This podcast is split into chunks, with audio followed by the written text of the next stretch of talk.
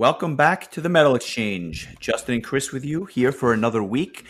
Today we do something a little bit different. Uh, we're actually going to release this as a bonus episode for you guys uh, with our weekly Monday episode to follow on Christmas Day.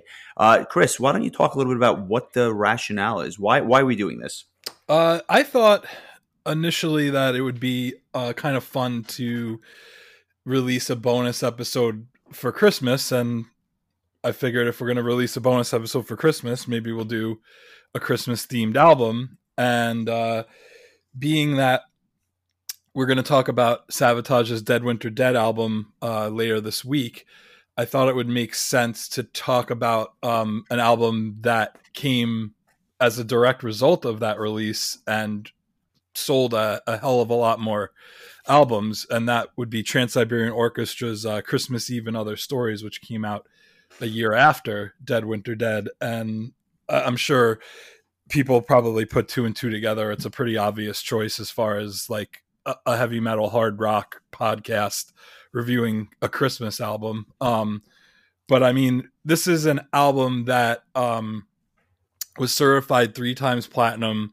um, for selling three million copies in the United States. So, and um, it's the ninth best-selling Christmas holiday album in the U.S. Um, as of November 2014. So, um, it's a lot of the stuff that we've talked about so far. You know, kind is kind of uh, a little bit more, um, you know, obscure, I guess. Um, whereas this is something that like the mainstream is very well aware of based on how many people attend their concerts every year and how many albums have sold and how often you'll hear Christmas Eve Sarajevo um, on the radio during the holidays. So um, I just thought it was really, um, you know, it's a good time to talk about it, uh, being that it's you know the middle of December, it's almost Christmas, and uh, they had just did a live um, a live stream concert on Friday of uh, a couple days ago. Um, being that they can't tour this year due to COVID nineteen, so that was really cool, and I'll probably touch on that a bit. But um, yeah, that was the the reasoning. I feel like this would this and next and the next episode will will be a good companion to each other. Um, yeah, these two. I mean, for sure, the, these two albums really go hand in hand. And and if it wasn't for Dead Winter Dead, we wouldn't be talking about this today. I think that that's clear. Um, but we also, you know, a, a, lot of people don't listen to Christmas music on the 26th of December, so we wanted to give everyone a chance to listen to this podcast and then have a chance to check out the album if they haven't heard it. And certainly if you have uh, you know this is this is certainly the week to listen to it. So we thought it would be a nice segue and then obviously we'll work our way back to dead winter dead which will be released christmas day as our as, as our normal uh, weekly podcast. And then we'll have something new for you next monday as well. And then uh, the following week we'll do our best of 2020 uh, which i think will be a, an interesting listen just to uh, kind of get a sense of what, what our favorite discs were um, this past year. And then we'll uh, look to the year ahead but with that, let's uh, let's get into uh, let's get into Christmas Eve and other stories. Do you, when was the first time that you actually heard this disc or even heard of Trans Siberian Orchestra? Um, you know, it's a little hazy because I want to say it was probably right around the same time I found out about Savatage and metal in general. But I had this album on a on a, on a cassette that my mom gave to me on Christmas uh, one year. I don't know if it was the year it came out. It might have been the year after, 1997. Um, but I can't remember if I had it before Dead Winter Dead or after Dead Winter Dead. It was very close to around the same time. But um, that was that's my early memory of uh, listening to it on a cassette tape. And um, my my cousin, my cousin Bill, and I, he loved the instrumental track, so he would he would only play like oh the oh come all ye faithful oh holy night medley mad russians christmas and christmas eve sarajevo. He would just play those three tracks repeatedly. Um so yeah that's my earliest memory. Um i just can't put my finger on if i had heard this prior to dead winter dead or or after Okay, I, what I can say for sure is that I definitely heard Dead Winter Dead before I heard this. So when I heard this album, to me it was like a lost Savatage disc somewhere right after Dead Winter Dead. Um, I remember becoming a huge, huge, huge Savatage fan uh, prior to the release of The Wake of Magellan. Uh, Dead Winter Dead had come out uh, the year before this album, and then I heard this album and I just became absolutely enamored with the band. And, and I'm sure we'll get into that in a little more detail when we do the Dead Winter Dead episode. But I'll just say that to me, um, it is so apparent the the uh, what what the band was doing here. Essentially, they come out with Dead Winter Dead, and then because of the success of Christmas Eve Sarajevo, they literally did an entire album uh, based on that particular track. But what what really stuck out to me about Christmas Eve, the album, was that you know you have certain traditional um, Christmas songs. You have the first Noel. You have uh, you know the, the the Mad Russians Christmas, which is obviously taken from the Nutcracker Ballet. You know, just absolute. Um, you know some of the most iconic uh, Christmas tracks around, but then they intersperse these these other tracks, which we'll get into obviously. But these other tracks are just like really just Savatage tracks, but without you know Zach Stevens singing or without Jon Oliva singing. It's just with you know more of a Broadway esque uh, vocals on top of what's otherwise, you know, Savatage tracks. And that was the magic of this album, at least for me. Uh, you know, it's funny. I, I don't know anyone anyone that's not heard this album and been like, this is just great, great music, let alone Christmas music. Right. And I think that the, um, just the, the popularity of, of their live shows really shows, you know, you're talking about they're doing sometimes, you know, four shows per night with two, uh, you know, with a West Coast and an East Coast touring band, and they're doing a, you know, a matinee show and a night show. And, um, and they're playing every day from a little bit before Thanksgiving all the way through New you know, New Year's Day, and they're selling out you know arenas. And if you've ever been to one of these shows, you'll notice that you know you're going to see you know older people and children and and like metalheads and not metalheads. And like it just reaches such a broad audience. Um it it's i agree with you that it does it does feel kind of like a lost Savatage album. Um it the the sound is is very similar to what what we'll talk about um, on the next episode of Dead Winter Dead, which is like a very symphonic orchestral kind of power prog combo. Um, but yeah, with more kind of classically trained vocalists. Um, I remember thinking to myself when this came out, or when I first heard it, like, like why couldn't they use like John and Zach? You know, and, and I guess they were probably going for something that was going to be a little bit more appealing to a mass market. So they went with, like you said, more of kind of like a Broadway style vocalist, and all very good vocalists um, in their own right. But um, it, this was just a Jon Oliva and Paul O'Neill like songwriting powerhouse. You know, taking the, the classic Christmas songs, like you said, and and interspersing like just some incredible original material set to this this story that um that they put together and and when they play this live they have a, a narrator who really tells the story that you wouldn't really know unless you you read the liner notes like what's going on in the story. If you just listen to the whole album it's not super clear what's going on but when you go see that live show and you have that that awesome uh you know narrator who who tells the story with such passion um you really like get to see this whole story come to life of, of what a just a, a really like touching awesome uh, story. It, it, it's really a Christmas rock opera. One hundred percent, and I think there's just one other uh, piece to the to the to the puzzle here, which is obviously uh, you know Paul O'Neill and, and Jon Oliva uh, get much of the praise, and, and rightfully so. But I, I, think that the other piece of this is Robert Kinkel, who was also uh, heavily featured not only on the album but also in terms of the songwriting. It, it, it really, I think, was a three-headed effort, and, and, between the three of them, they came up with something uh, quite magical. And, and you mentioned the live show. Let's talk about that for a minute, and then we'll we'll get into the album itself. I remember first seeing them at a smaller theater here in New York City, the Beacon Theater. And, and when I say smaller, I just mean by comparison to what they're doing now the Beacon Theater holds about 3,000 people. And, and, and, at the time, this was shortly after the album had come out. Um, I'm not even sure that the album, that uh, TSO had come out with the Christmas Attic at that point, or uh, certainly they hadn't come out with the third Christmas album the Lost Christmas Eve because we're talking about like the late 90s, early 2000s. And one of the cool things that they did was that after the show, um, you got to meet the entire band in the lobby of the venue, which was, you know, a kind of a nice little touch. And obviously, they're not doing that now because they're playing in front of 20,000 people uh, at each show or 15,000 people at each show. But I just, I, I remember thinking how uh, cool it was that after this, you know, rock opera where they played Christmas Eve and other stories and some other um, some other tracks as well, you know, in, in the second set, that they then would just meet the fans, and they couldn't have been more gracious. And you know, obviously, I understand that that's part of you know part of what they do, but I, I, I that was really interesting to me because I had never seen that done before.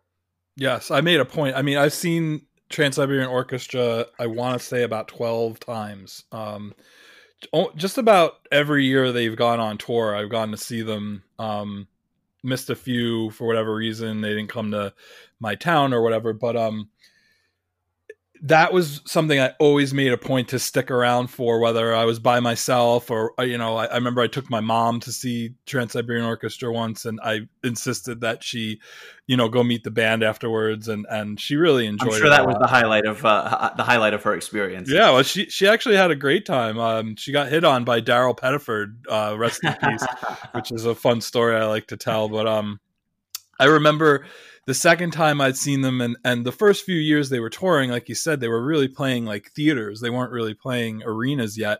You know, um, it was uh, you know more intimate show, and I was um, in college in Scranton, and I saw them at um, a theater. I believe it was the Kirby Kirby Theater, Kirby Center, something like that in Wilkes-Barre, and um, I got there early, took a cab from um, the campus, and um, Jeff Plate and Chris Caffrey were just kind of hanging out in the lobby. I think this was before they were doing the the the um, the signings after each show, um, but they were just hanging out. I remember getting my ticket stub signed by uh, both Chris Caffrey and Jeff Plate, and I guess you know it should be mentioned that on this album, the lineup is pretty much the the current day Savatage lineup at that time minus the vocalist, but it was um, you know Chris Caffrey uh, and Al Pitrelli on guitars, Jeff Plate on drums, and Johnny Lee Middleton on bass. So I mean that, and that's who um, the touring band was as well. Um, Plus, they were only doing one show a night then, so they didn't have to split up the uh, split up the touring acts or bring in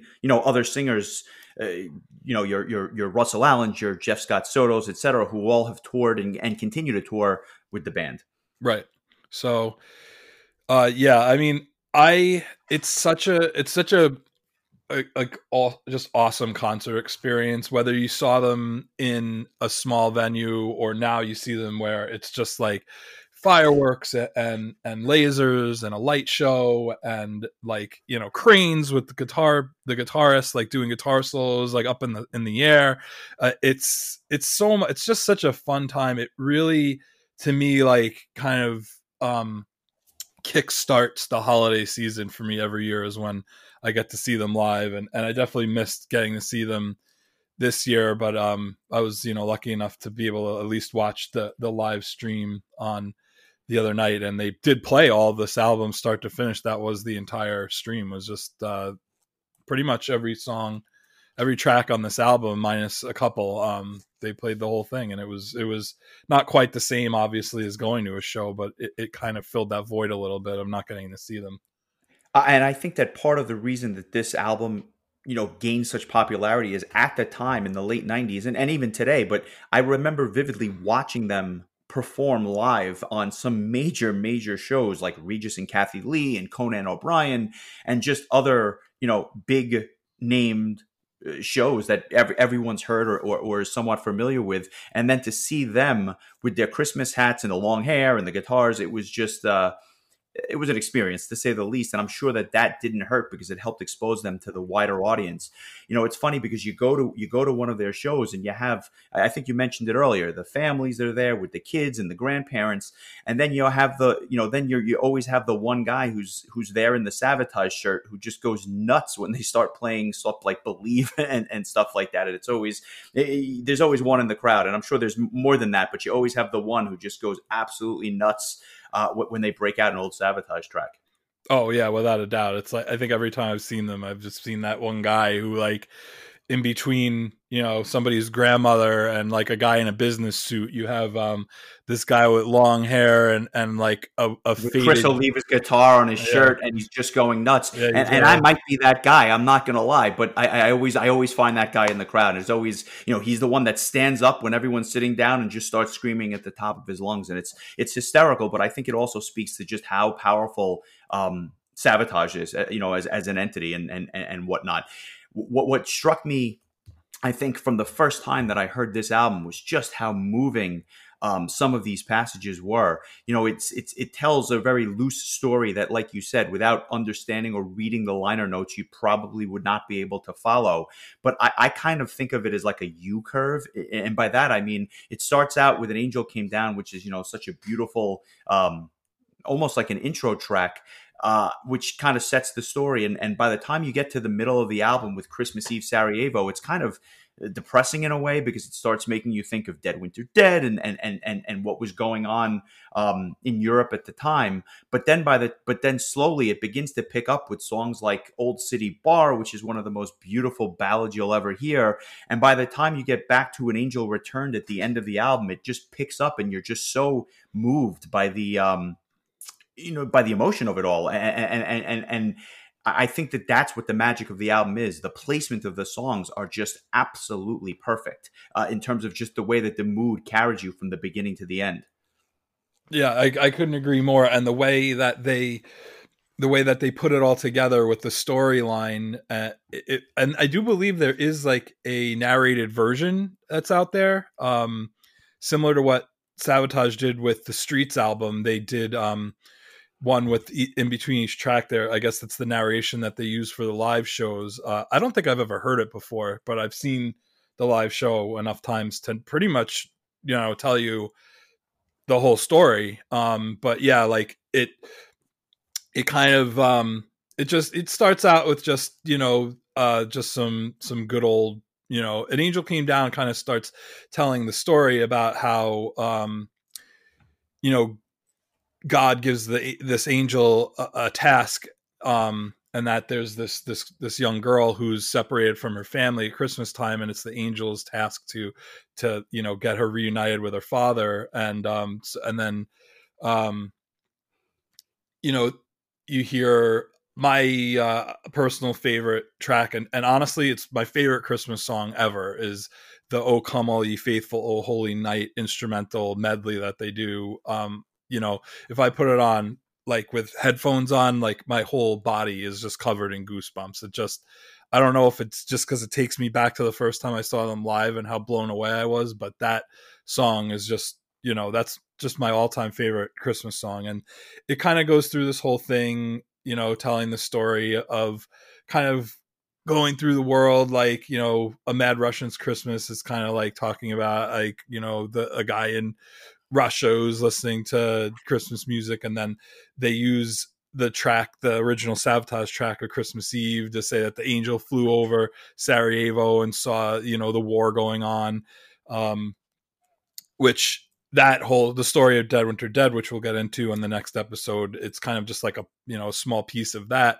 And and you're right, like that second half is kind of the the story of you know how the angel um makes this this bar this barkeep aware of this girl who's across the street who who's lost and, and um that's where Old City Bar comes in, and then you know, uh, and then like the the final couple of tracks, this Christmas Day and An Angel Returned, which is about you know how the girl finds her way home and then you know the angel goes back to to heaven to report to god like you know what he had accomplished and, and it, it, just really just uh, it's just this it's unbelievable like journey like the, a great story and that was something that i think paul o'neill really um was so strong in doing is is taking the music and tying together like a really a really engaging story. Yes, and, and I'll and, and I think the magic of what O'Neill did was that, and he's and, and, he's sometimes credited, sometimes not, but he, and he did this on the Savatage albums as well. In the most simplistic way, he's able to tell some of the most emotional stories possible. And by that, I mean he's not using flowery language like I sometimes do. He's not using hyperbole. He's just using simple, simple words that, when strung together, tell the most amazing story. And he did that on Streets. He does it on Dead Winter Dead. He does that here. And and I think that it's his ability to tell a story in, in such a simplistic way with obviously phenomenal music and you know great guitars and, and obviously the electric violin that appears on a lot of these tracks it's it's that's where the magic comes in. And I, I, had chills just listening to you tell the story even though i know what it is just because of how how awesome it is. Um you know i think i'd be remiss not to mention the ornament as well just because you want to talk about a vocal performance. I would put that up against any song ever. That's how good the vocal performance on ornament is. Yes i agree.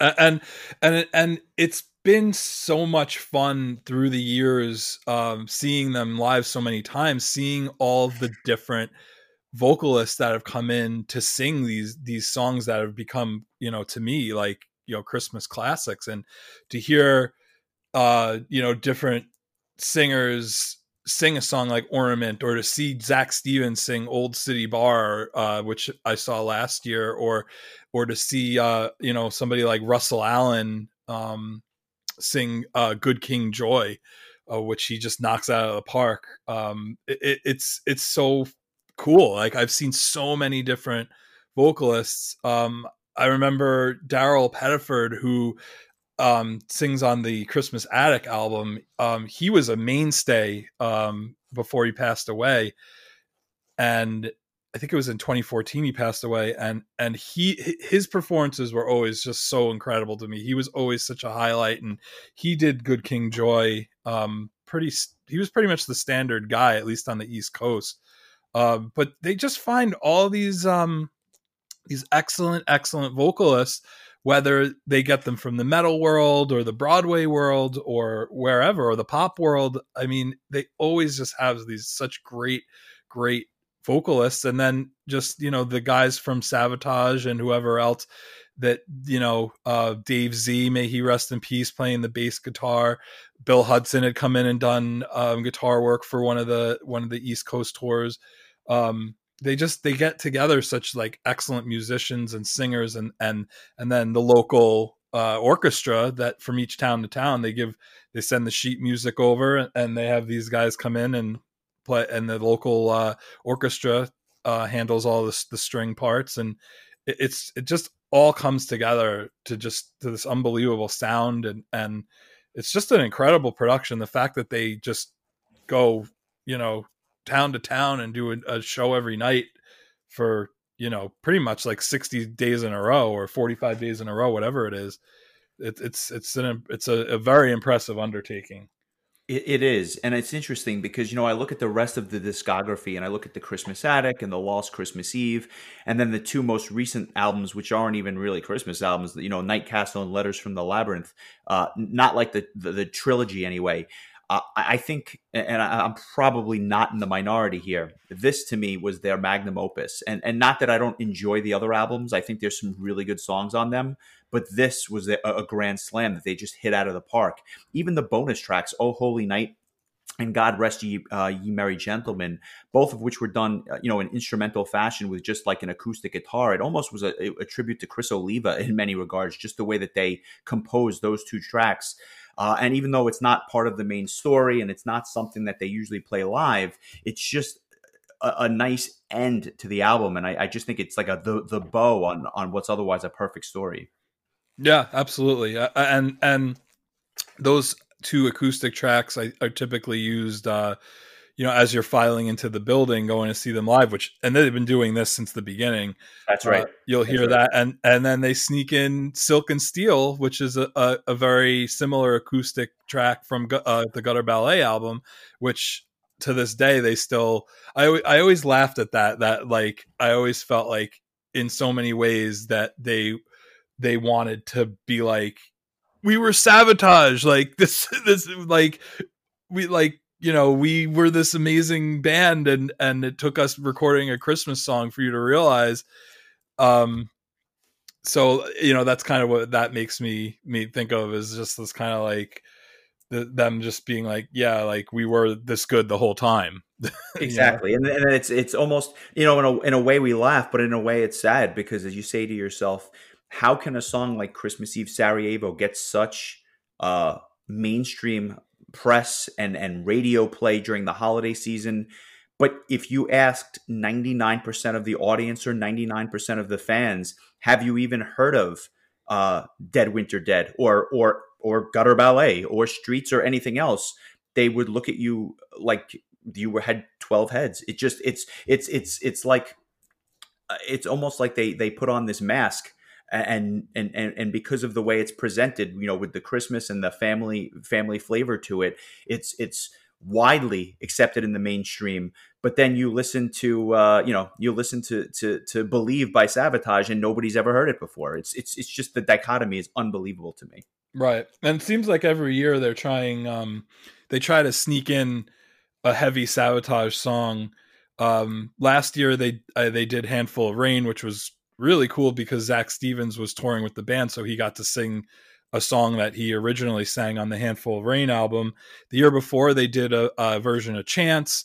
Um, I've seen them do uh, Back to a Reason, which was from the Poets and Madmen album. Um, they've made the the Prelude to Madness, which is the instrumental intro to the Hall of the Mountain King song on the Hall of the Mountain King album, has kind of become a staple of the second half of their their sets where um, they they usually do like a story for for the first half.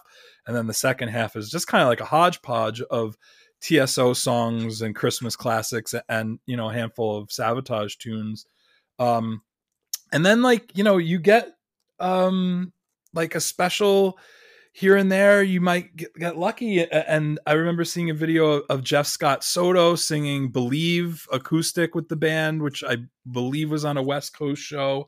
Um, i think i was with you we maybe not i can't remember. I know i, I saw them with you on long island once at the coliseum um, but there was a time i saw them at the coliseum where um, i believe it was um, was it Keith Emerson from ELP, the keyboard player, came yes, out and yes. and they played Karn Evil 9, which is like one of my all time favorite songs. So I was like freaking out. Um, just like just kind of cool stuff like that. You never really know, um, like what could happen depending on who's there or what what's going on. They did a they did a cover of um of Layla by Derek and the Dominos, which I've seen a video of, which was unbelievable. Yeah, I was just about to say that. That that was one of the covers that stuck out to me just because it was so unexpected. It obviously wasn't a Christmas song and and it really had nothing tied to Savatage. It's just a classic, classic song, which, you know, uh, other than Goodfellas, you know, it's just one of those songs that just, you know, it, it stays with you from the the first time you hear it. But it was great. And, and and in the middle of all this Christmas music, I just thought it was just a great great cover. And it's just something that you know most of the crowd obviously was familiar with because it's you know it's such a famous tune. But um what a what a job they did. It's just uh, every year you you get to expect something new at the show. And i have not seen them nearly as many times as you have. But i just you know from following the band and and you know talking to, to different people in the band throughout throughout the last you know 25 years at this point it's just amazing how much they've evolved. And and you always get something special when you go see their shows uh, you know, I guess I'll ask you, and I, I think I know what the answer is.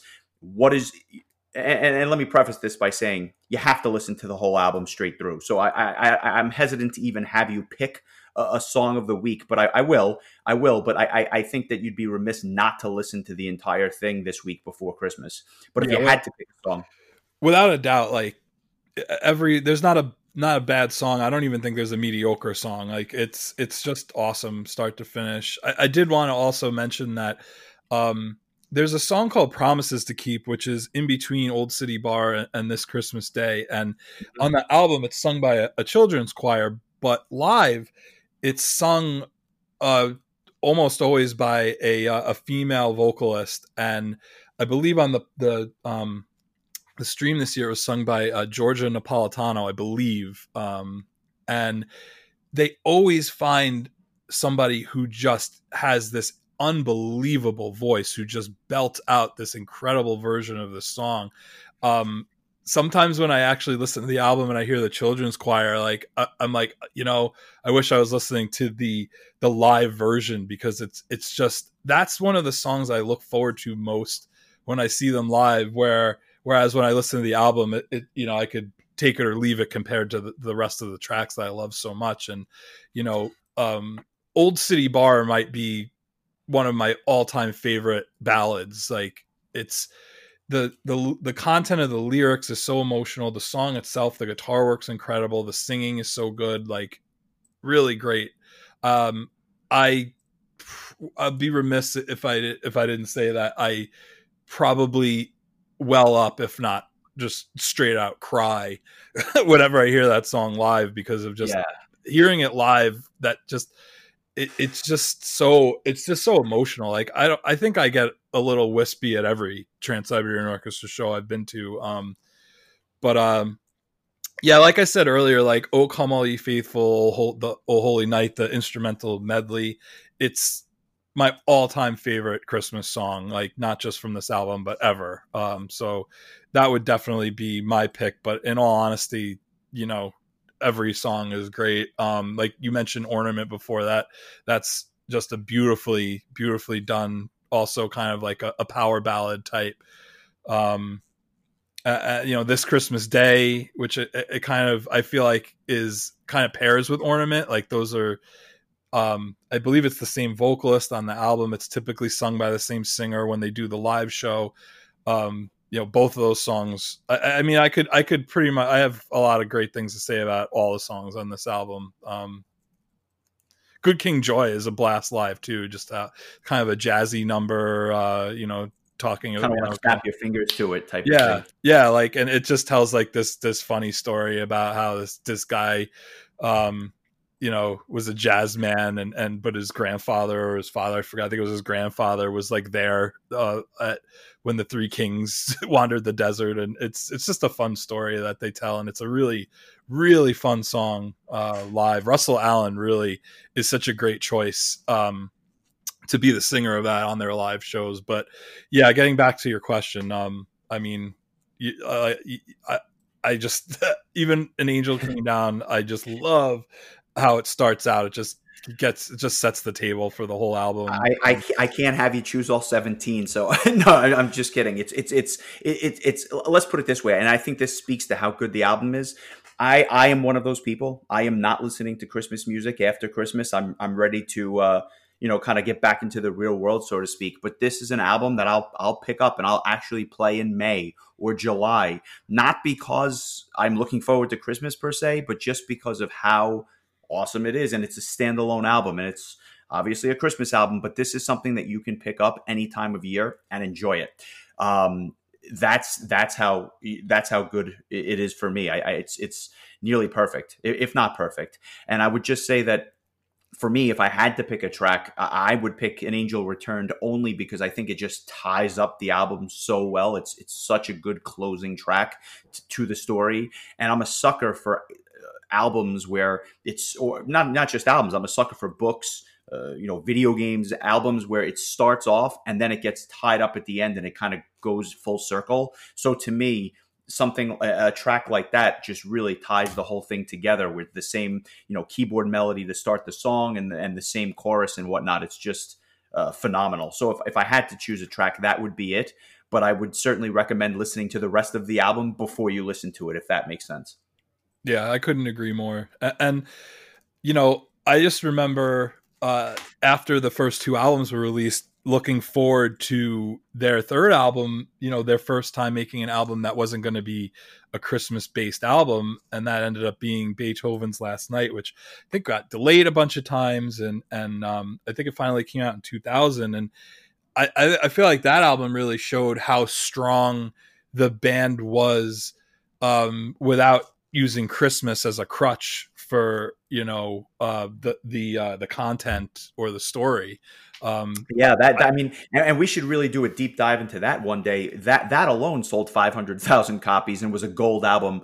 When, when, you know the on the heels of the Wake of the Magellan, which I, I don't have the figures in front of me, but it didn't sell 500,000 copies in the US. So it, it does kind of paint that contrast about how solidified they were at this point, but not having to rest on the Christmas crutch, if that makes sense. Right. And, and you know, their two most recent albums that you mentioned earlier are also not uh, Christmas themed. Um, but you know, unfortunately, uh, you know, Paul O'Neill passed away in, in 2017, and they really haven't released any any new material since then and i'm not sure what the plan is going forward but i know that the band has been steadfast in continuing the live shows every year and and they have stated that you know that's what paul would have wanted and i truly believe that and and i do actually want to just tell a quick story about um getting to meet paul o'neill. I um that show that i saw in scranton wilkes-barre um you know i had to get a cab because I didn't have a car at the time, and the cab was taking forever, and I was the the the whole building was empty, and I'm outside waiting to for my cab to get there, and who walks out but Paul O'Neill, and I don't know the guy from a hole in the ground, and he introduces himself to me, and he stood there for 15 to 20 minutes just talking to me about you know his history how he worked with you know aerosmith and other bands in the past. And you know i got to talk to him about Savatage and he couldn't have been a nicer guy. He was so gracious. Um and so to me like that's how i'm always going to remember you know paul o'neill as this guy who not only gave us this incredible music but just was so down to earth and so kind and and really really loved what he was doing and really appreciated the fans. And um you know, I, I, wanted to, all I wanted to do was like go back to the hotel with him and, and like sit at a bar and talk about music until five o'clock in the morning. But, uh, you know, I was probably like 19 years old at the time and, you know, couldn't even legally buy a drink. So I, um, I, I, you know, it's funny you mentioned that. I actually have a Paul O'Neill story myself um, that I want to share. I, I think it's better suited for Dead Winter Dead, but I'll just echo the sentiments about what a genuinely nice guy he is. And I've heard, uh, you know, rumors through the years of different tiffs in in in in, in Savatage, and and you know, it's something that I guess every band goes through at one time or another. But I, the guy could not have been nicer. Uh, Paul O'Neill was a a gem, and I actually I was devastated when when when I found out that he had passed, just because of you know again how nice he was to me. Uh, you know the couple of times that I met him, and I'll save those stories for for for you know the next episode, but yeah, I, I, remember you telling me this story after you met him, and I'm just saying to myself, what a nice guy that, you know, he did not have to stop by and, and, and say hello. He did not have to wait with you, but I think it just speaks to how much he enjoyed giving joy to others uh, especially when it came to the music that he was, you know, credited in, with writing and producing and whatnot. Yep, and and you know, I'm just glad that maybe there was some sort of closure for him being able to do that show that they did in Wacken, um, where you know 80,000 people got to see this dual stage Savatage slash Trans Siberian Orchestra. Like I'm sure for him to to have been able to see that many people um, lose their minds in the rain and the mud, uh, watching, and uh, just from the limited amount of of footage that was pro shot and made available that I've gotten to watch, it, it looked like one of the most incredible live scenes uh, you know I've ever seen. And it, I, when I go back and and watch clips from it, I get emotional. Like I really oh, do totally. hope that there's, and I'm sure we'll talk about Savatage. We'll definitely talk about Savatage a lot more in the next episode. But I, just hope that I haven't seen them live for the last time. Yeah, m- myself included. And, you know, I mean, we, we had mentioned some of the other singers that uh, toured with them. I'd also be remiss not to mention Dino Jelusic uh, from Animal Drive, one of my favorite singers and, and, a, and not one of the biggest names that's out there, but the guy is a phenomenal, phenomenal singer. He appears on some of the Magnus Karlsson discs. Um, he's just a fantastic, fantastic singer, and and he's touring with them. And I've, I've never got to see the West Coast um, tour, if you will. I, I, that's something I actually have to see because I'm I, you know I'm spoiled here on the East Coast, but I'd like to see the West Coast just because uh, you know different same songs, but just a different crew doing it. I think that would be really cool to see. Yeah, it was really neat getting to see um, Jeff Scott Soto on the live stream the other night um, do some of the songs that like you know I've never seen Jeff Scott Soto perform with Trans Siberian Orchestra live sure. because he's a West Coaster.